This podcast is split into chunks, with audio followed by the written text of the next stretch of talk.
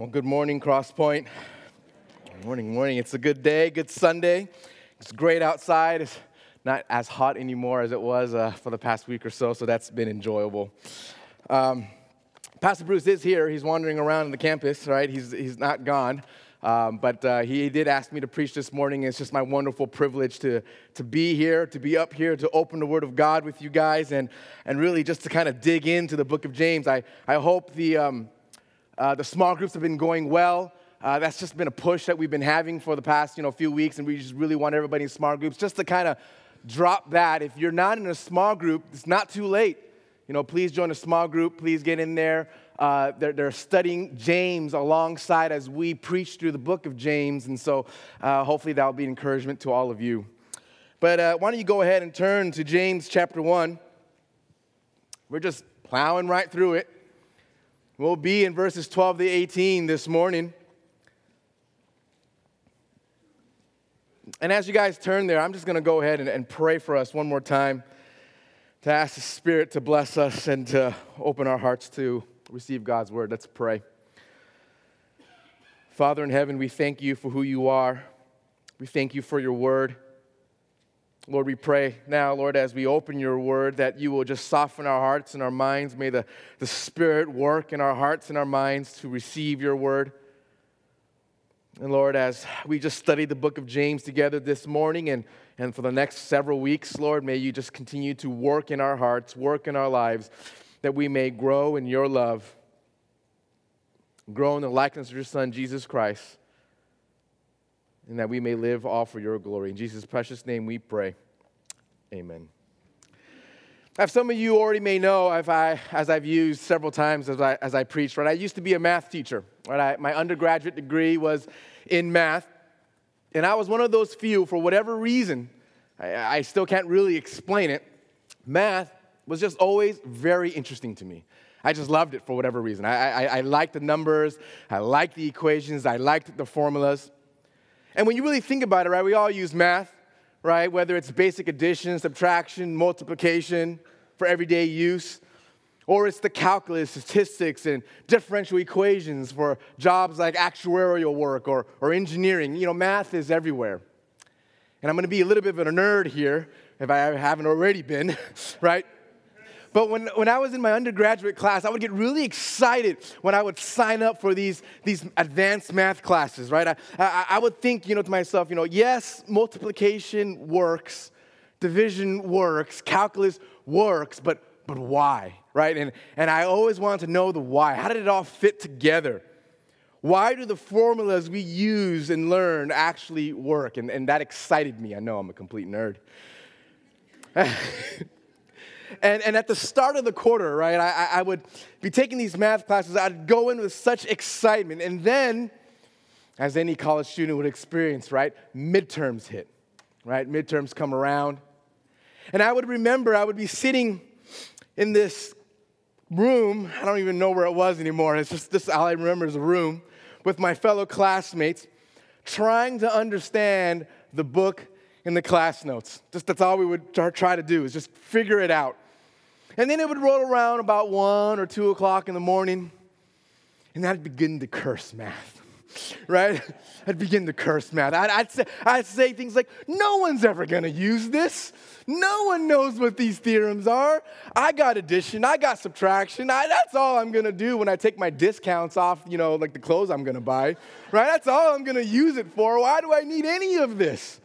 No one, right? It's just, it's just what is all this stuff, right? And, and what started out as extreme joy and excitement of learning math became a horror story, right?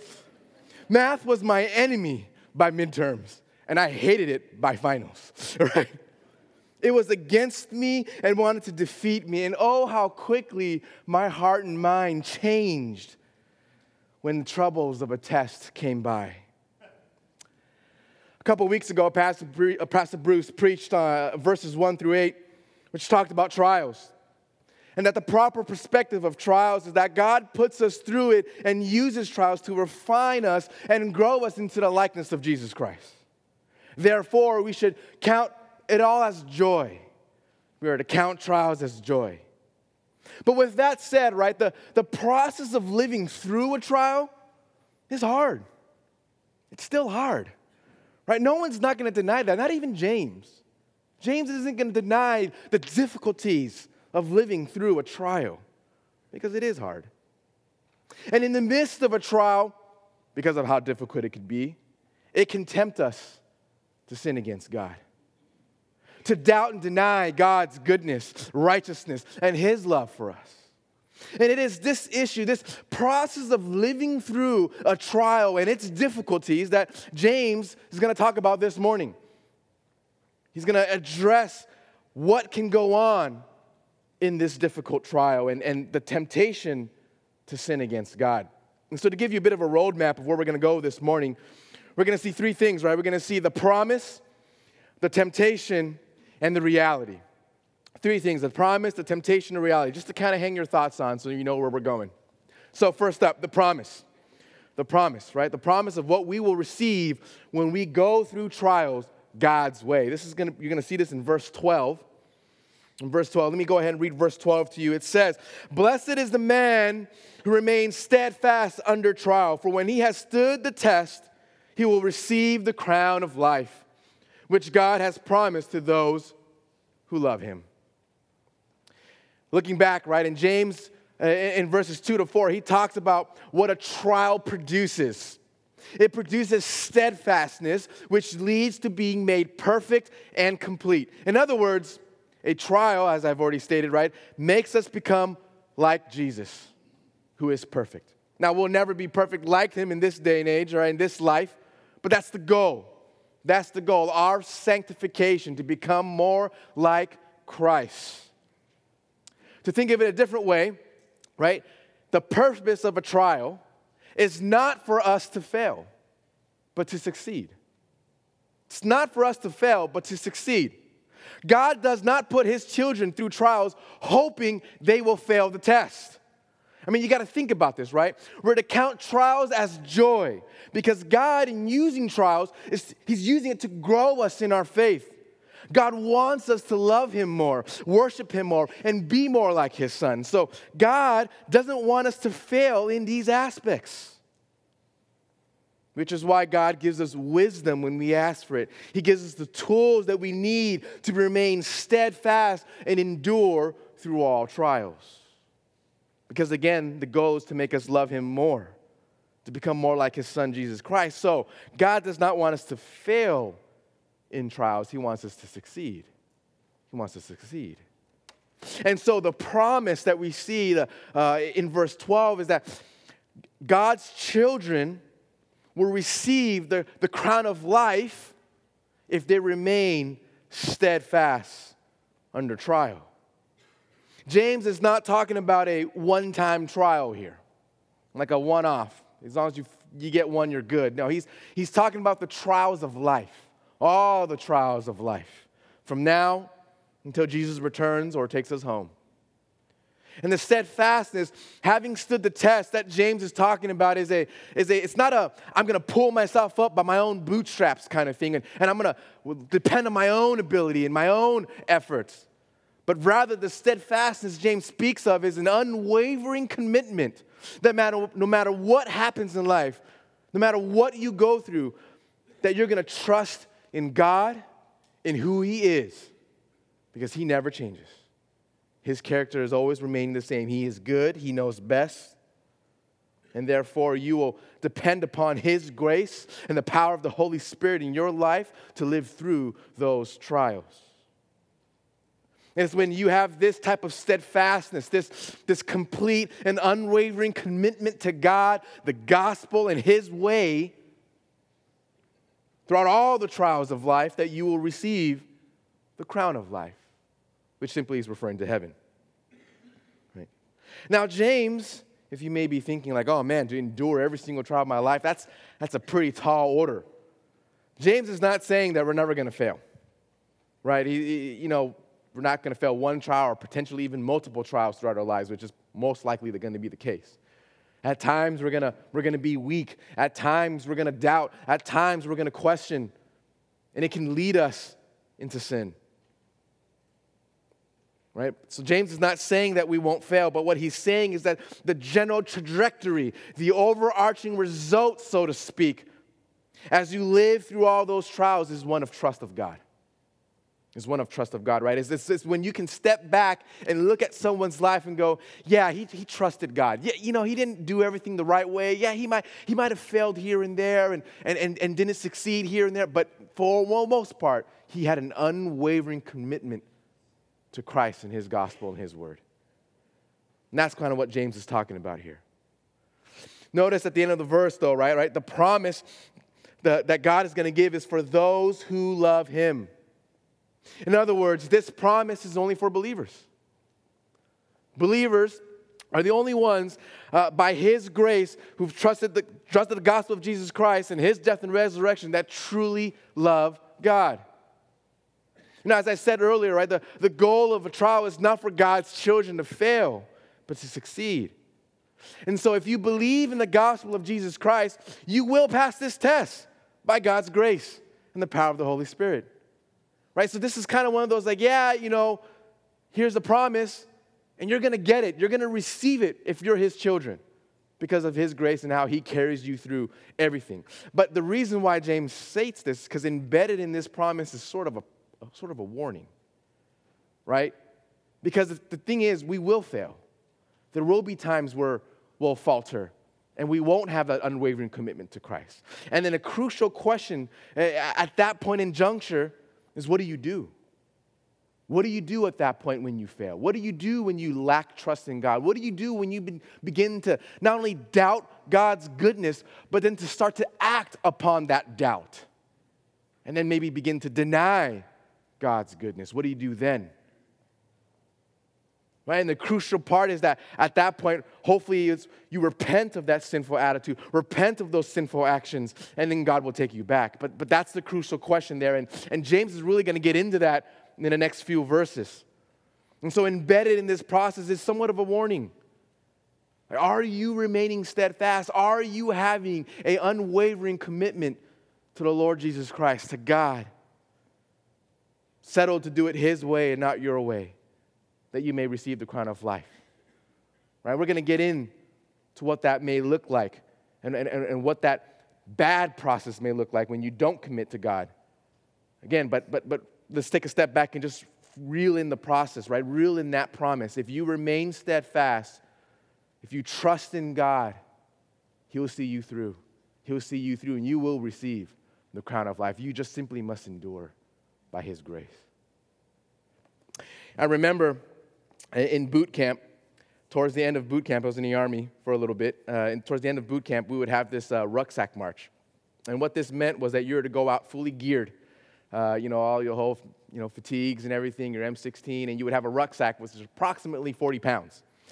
And, um, and you just had to march. They just took out early in the morning. I don't remember how early, five, maybe six, whatever, something like that. Some early in the morning, and we just marched. And I don't know how long we marched. I don't remember the distance. I just remember it was long. And I remember, and so at the beginning of boot camp, uh, right at the start, we're given all our, all our equipment. And one of the equipment that they give us are two canteens of water. Now, for whatever reason, I don't know why, but one of my canteens, when I first drank water out of it, tasted like it had mold in the canteen. Nastiest taste ever, right? And so I did everything I could to wash out the canteen, rinse like scalding hot water through it, you know, put soap and let it, you know, kind of marinate the soap in there. Hopefully it'll, it'll clean everything out, right? But no matter what I did, the taste remained. And so I decided, you know what, I'm just never gonna drink out of that canteen. I'm just gonna drink out of the first canteen water bottle. And we always have to have it filled, right? Because if we didn't have water in it, we do push ups and everything and all that good stuff, right? So I always had to have water in it. So here we are in this rucksack. And by the way, if you don't know, I, I hate marching. And in fact, I wouldn't walk if I didn't have to. I'd drive every day where I go, right? Um, if I can just kind of hop on a little scooter here and just kind of scoot my way out and get in the car, I, that, that'd be great. So I didn't really like marching. so here I am, we're marching along our way. It's, you know, who knows how long. I don't know when the end is. They don't tell us how far it's going to be. And I've drank all the water out of my first canteen. And I'm sweating profusely here, okay? Again, I, I don't walk, okay? I don't like to march, okay? And, I'm just sweating profusely and I'm getting dehydrated. The sun is beating on me. We're in Oklahoma. I'm never going back to Oklahoma. Oklahoma, right? And, and, and so, so we're, we're, we're marching through, and I'm thinking to myself, I'm thirsty, I'm dehydrated. Water can't be that bad, right? Can't be that bad. And so I take it out, and I'm, I just guzzle it because I'm just thirsty. I drink like probably half the canteen. Immediately, reaction, I just vomit everywhere, right? It's just all over. I'm, I'm marching and vomiting at the same time. I'm stepping in my own vomit here, right, as I go. And it's just terrible. Worst taste ever. And the only thing that can go on in my mind at that moment in time is this if I stop, they're gonna make me do this again, because that's what they told us in the beginning. If you stop, we're gonna make you do it again. You have to make it to the end. And so I'm thinking, I just, I just got to make it. How far is it? I don't know, but it's closer than restarting. That's all I know, right? Wherever I'm at, it's closer than restarting. So I just got to keep pushing through. And then, of course, thank the Lord, five minutes later, we ended.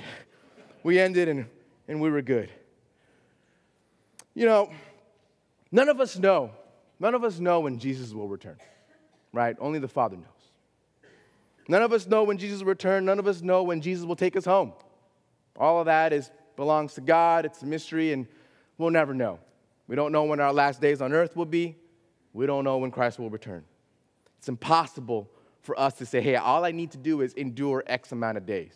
We, we just don't know that. But I can tell you what, you're closer today than you were yesterday. Right? You're closer today than you were yesterday. And we just got to hold on to that prize, hold on to that crown of life, and endure by the grace of God. Just to look at His promise, to know that He's going to carry us through no matter what trials we may go through. And each and every day, we're, we're closer for either the Lord to return or take us home, and we can be with Him in glory. We just have to remain steadfast and endure. Of course, right, as we talked about earlier, right, there is a little bit of warning. What can we do when we don't? That kind of comes to the second point this morning, right? The temptation. The temptation. Let me go ahead and read verses 13 to 15 for us. Let no one say, when he is tempted, I'm being tempted by God. For God cannot be tempted with evil, and he himself tempts no one. But each person is tempted when he is lured and enticed by his own desire. Then desire, when it is conceived, gives birth to sin, and sin, when it's fully grown, brings forth death. In these few verses, again, James is addressing the concern that he may have perhaps with some of his readers and what they're going through and what their trials and how they're responding to it. The truth that is presented in these few verses, if you take a step back and listen to it, it's kind of a hard pill to swallow. Big picture summary before we get into the details. Big picture summary here is that this the source of sin, the source of sinful actions comes from the person and nowhere else. The source of sinful action comes from the person, nowhere else. And the reason why this truth is so difficult to accept, because ever since the Garden of Eden, right, we humans, we like to blame shift. We like to blame shift.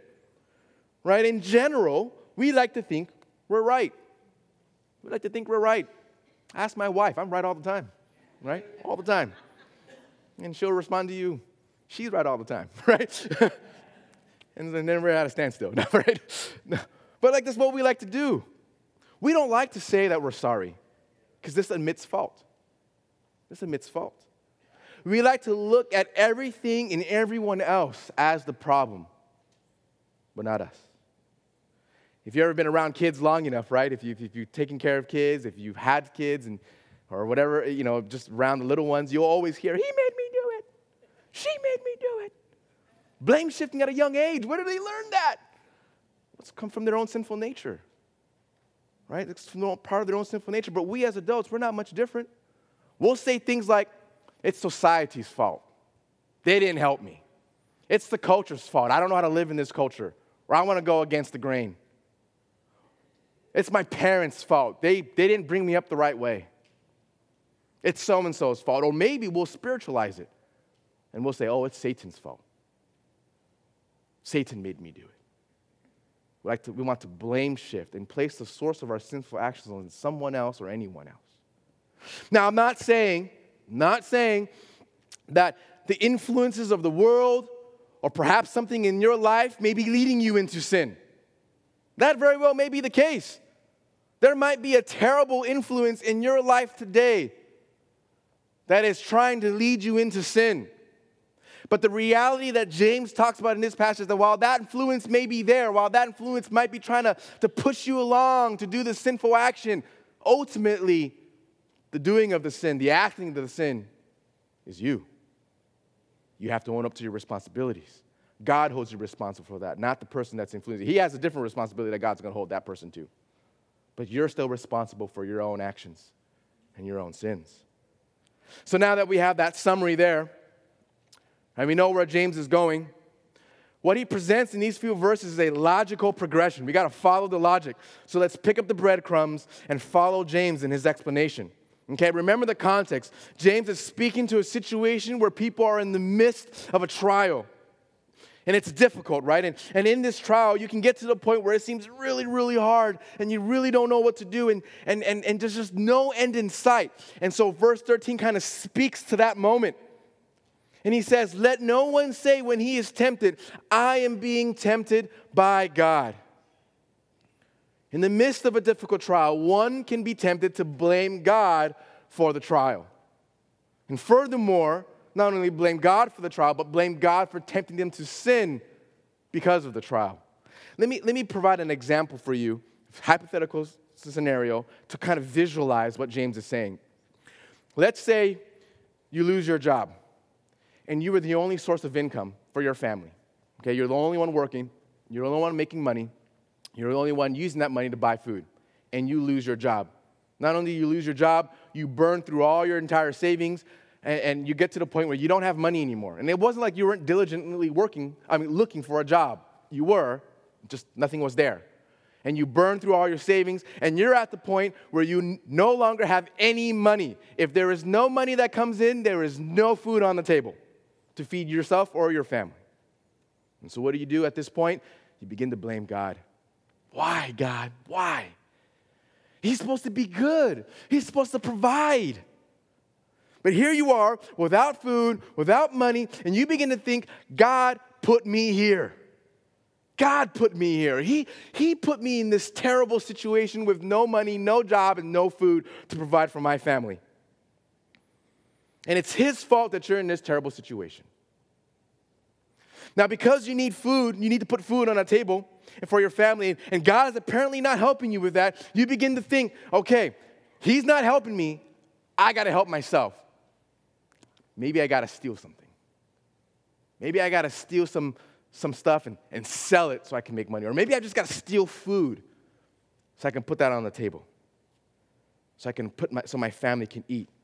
And so you begin to be tempted with this idea of stealing because you're blaming God for the temptation right? Uh, he puts you in that trial. He's, and, and he's, you would never think of this temptation if God didn't put you in this trial. Because he put you in this trial, now you're blaming God like you're tempting me to sin, God.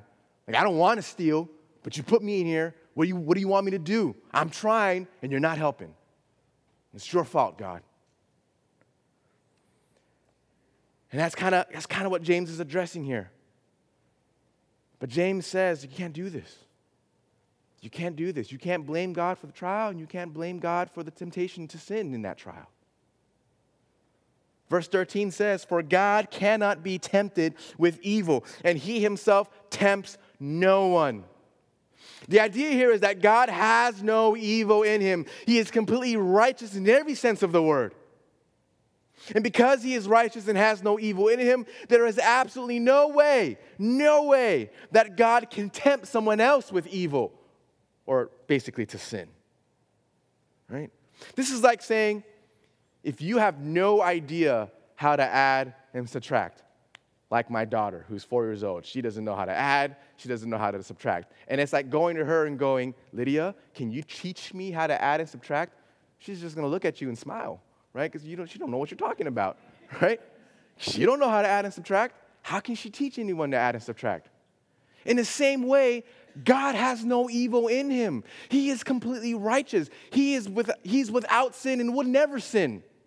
He is completely perfect. Therefore, how can he lead someone to sin? It's no way, it's impossible.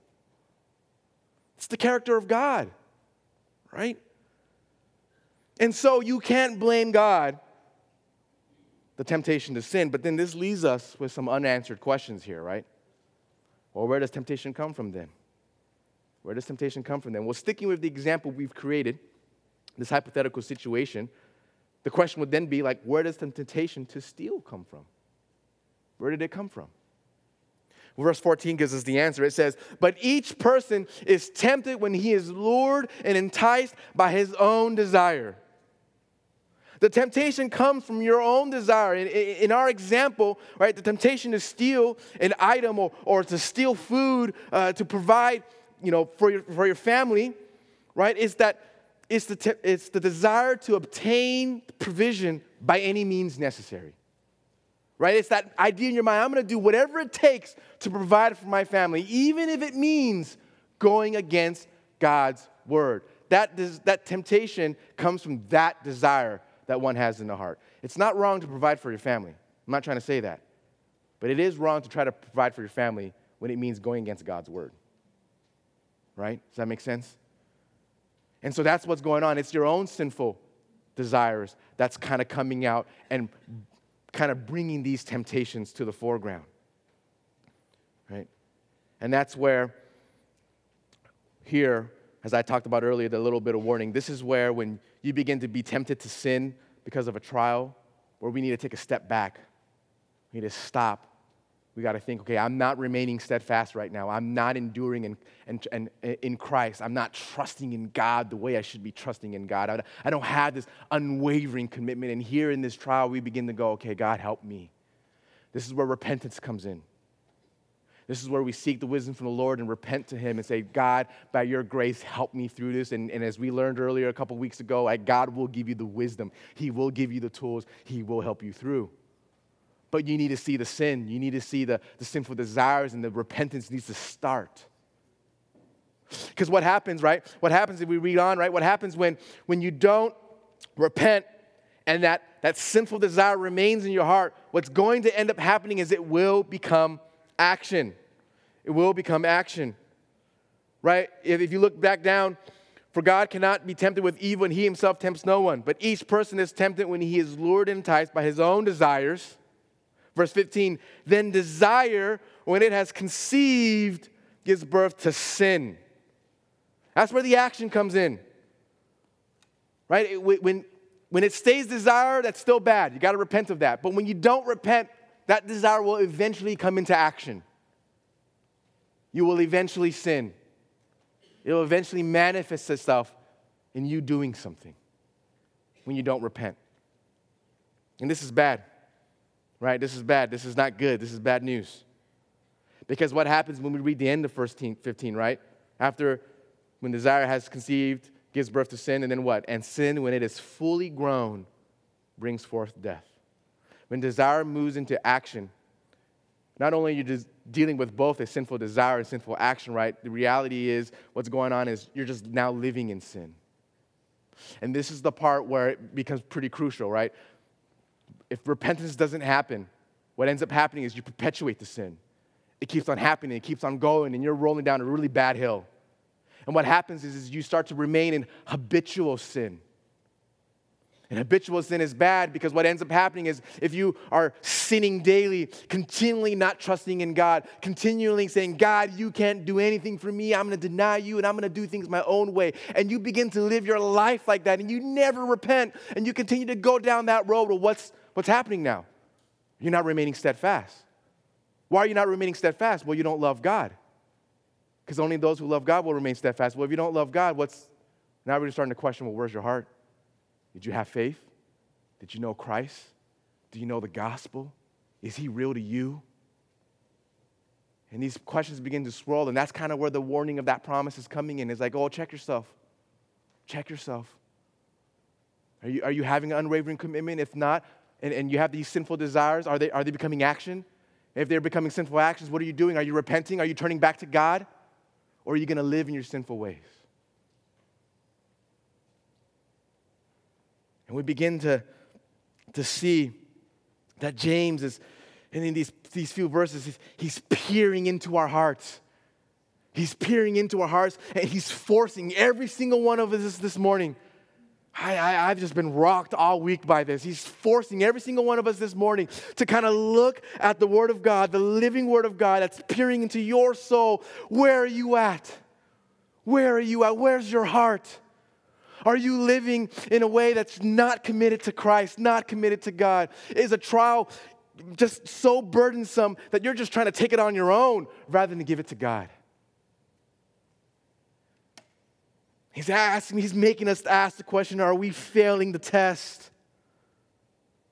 Are sinful desires giving birth to sinful action? Uh, is my sin going to grow up and bring forth death? And death, right there, is referring to condemnation, right? Because you're not going to receive the crown of life. And these are some hard hitting truths. He's forcing us to think through these things. Right? Remember, God wants his children to pass the test, He wants us to succeed. But this requires that we trust God, we seek His wisdom. And when we fail, we repent and go back and seek His wisdom. And it's a never ending process, really. That's really kind of all of life, right? We, we go through a trial, it gets hard. Sometimes we don't do very well and we waver and we don't trust in God, but then we just got to trust in God. And just as, but and it, as long as we continue to trust in Him, as long as we continue to come back to Him, we can hold on to that promise. But you got to come back. This kind of leads us to the last point this morning the reality. When you take a step back and you look at life and you look at God's word, what's the reality of really our life and what's the reality of trials? Because really, the reality of trials is we count it all joy, right? We count it all joy. Let's read verse 16 to 18 together. It says, Do not be deceived, my beloved brothers. Every good gift, every perfect gift is from above, coming down from the Father of lights, with whom there is no variation or shadow due to change. Of his own will, he brought us forth by the word of truth, that we should be a kind of first fruit of his creatures. When someone makes a statement that they're being tempted by God, when someone begins to doubt God's goodness and starts to listen to the world, thinking that there is no such thing as a good God, when people begin to, to fall into their own temptations and start to do things that they believe is right rather than what God's word says, really what's going on at this point is you're being deceived. You're being deceived. You're being deceived by the world. Maybe you're being deceived by false teachers. You're being deceived by your own sinful desires. But here's the reality. Here's the reality of life, Christians. Every good gift and every perfect gift is from above. In other words, all the good and perfect gifts come from the Father. And really, that means everything. Right? And how do we know this to be true? Because there's no variation or shadow due to change when it comes to the Father. In other words, God's character does not change. He will always be good, He will always be righteous, and He will always be just. So even though we can't make sense of the world, even though we can't make sense of what's going on in our own lives, because sometimes we just can't, and we just don't know. The truth that we can all hold on to no matter what we may face or experience, no matter what we may see, is that God will always be who He is. Always. Nothing changes that. Nothing. And so James says, Don't be deceived, beloved brothers and sisters in Christ. Don't be deceived into thinking that God will change, right? That, that God will be someone different than what the scriptures have revealed. When you take a step back and you look at the big picture, this is why we can say, we can count it all joy we meet trials of various kinds because God is active in our lives. And He's a good God. He's not a passive God that sits back and just kind of lets things happen. He's a good God, a righteous God, a just God, and He's active in each and every one of our lives. And so, we can trust that. We can, we can trust Him. We can remain firm on that truth. And so, if God is good and active in our life, then everything from God is good. Everything from God is good. Because no matter whatever it is that He's using, He's using it to draw us closer to Him. He's using it to cause us to worship Him more, to love Him more, to remain steadfast, that we may receive the crown of life when He comes back or when He takes us home. So, understanding this truth, this will help us fight the temptation to blame things on God. Help us to fight our own temptation desires to do things outside of God's word, knowing that God is good and merciful, always, always ready for us to repent and come back to Him when we fail. because all things that come from Him are good. You know, when I first, um, when I first married Kristen, my lovely wife, uh, I remember she tried to get me to eat sushi. Now, I did not like sushi when we were first married. I was one of those individuals that kind of thought, wait a minute here, okay, first off, raw fish, mm, no, okay. Secondly, why am I paying full price for a half done meal? right? Right, let's think about this, right? Why am I paying full price? You didn't even cook the fish. Did you miss something here? Right? Like, right? And I just, I, you know, and then just again, the, the thought of a raw fish, it doesn't make me go, mmm, yummy, right? Like it just, it doesn't do that to me. And, and I just did not want to eat sushi. And she always tried to get me to do it. she's like, come on, just try it with me, just try me. It's gonna be great, it's gonna be good, it's awesome. And I'm like, no. but one day she goes, look, look, look, let me take you out to a good sushi restaurant, right? legit, okay? So we can't go to the like, you know, the ones that cost like a dollar or something like that. Let me just take you out to a really good one, okay? And if you don't like it, I'll never bring it up again. But you gotta try it. You just gotta try it. And I said, oh, fine. Because I love you and you're my wife. Let's do this, okay? I'm, I'm gonna go. And so we go. I, I don't remember what was at the restaurant. I don't even remember what I ate. But what I do remember because I love sushi now. I just love it. It was so good. I just, I couldn't, I, I, mean, just, I mean, I know some of you here maybe not like it, but for me, it was just so good. And especially the, the those specialty rolls, they make it all like, oh, the side. I mean, it's, ah, man, I'm probably gonna maybe go get some tonight, you know? like, I can eat it all day. I can eat it all day. Now, here's the thing, right? Here's the thing. Did sushi change from when I didn't want to eat it to when I ate it? No. And from my perspective, it was always good. I just never gave it a chance. It was always good. It always tasted great. I just need to give it a chance. And, I, and once I ate it, I knew. And kind of in a similar way, like, look, look, eh, everything that we go through, trials in life, it's, it's for our good. It might not be from our perspective at that moment in time. It might be super difficult. And we might be like, why, God? But when we take a step back, it's not like God has changed. God hasn't changed. It's still for our good. He loves us, and He's going to bring us through it all. It's been a lot of, a lot of deep truths given here today, a lot of, a lot of things to think about. So let me just take a step back and, and, and just very quickly, you know, give us kind of two ways, just two things to hang your thoughts on as you walk out this morning to, to kind of reflect on for the passage, right? To, to hopefully apply. Right? Simply one is right, right? We, we were given a promise if you're in a trial this morning, if you're going through a difficult time, my heart goes out to you. Let one of the pastors know that, that we may pray for you. But trust, more importantly, trust in the promise that God has given you. Seek His wisdom. He'll help you endure. He'll see you through it. He is growing you through this. Even though you may not see it at the moment, even though it may not make any sense, He is growing you and drawing you near to Him because He loves you if you're His child. So, so as you take a step back and look at, look at the trial, ask yourself, like, how is God drawing me close to him? How is God good? How does this remain? How can I, how can I praise him for who he is, even in the midst of this trial? And then secondly, right, as you reflect, if you've gone wrong, if you've veered off the path, repent. Don't be deceived. Don't be deceived. Come back to God. He will always have his open arms to you, always for all who come to him, right? He'll have his open, arms wide open. He'll receive you in. He'll forgive you. But you need to repent. You need to repent. If you're here this morning and you're going through a difficult time and you don't know Christ, He's opening His arms now. Come to me. Come to me and you'll see how joyful it can be to be in a trial because I'm going to draw you to me. I'm going to I'm going to show you the wonderful things I can do in your life. I'm going to grow you. I'm going to make you love me more. I'm going to make you worship me. And in that sense, I'm going to make you obey me. And, and it's going to be great. And you're going to live life the way it's supposed to be lived according to the scriptures. So it's my prayer that as you guys, as we close this morning, just think through that. Let your mind marinate on that and think of all the goodness of God. Let's pray.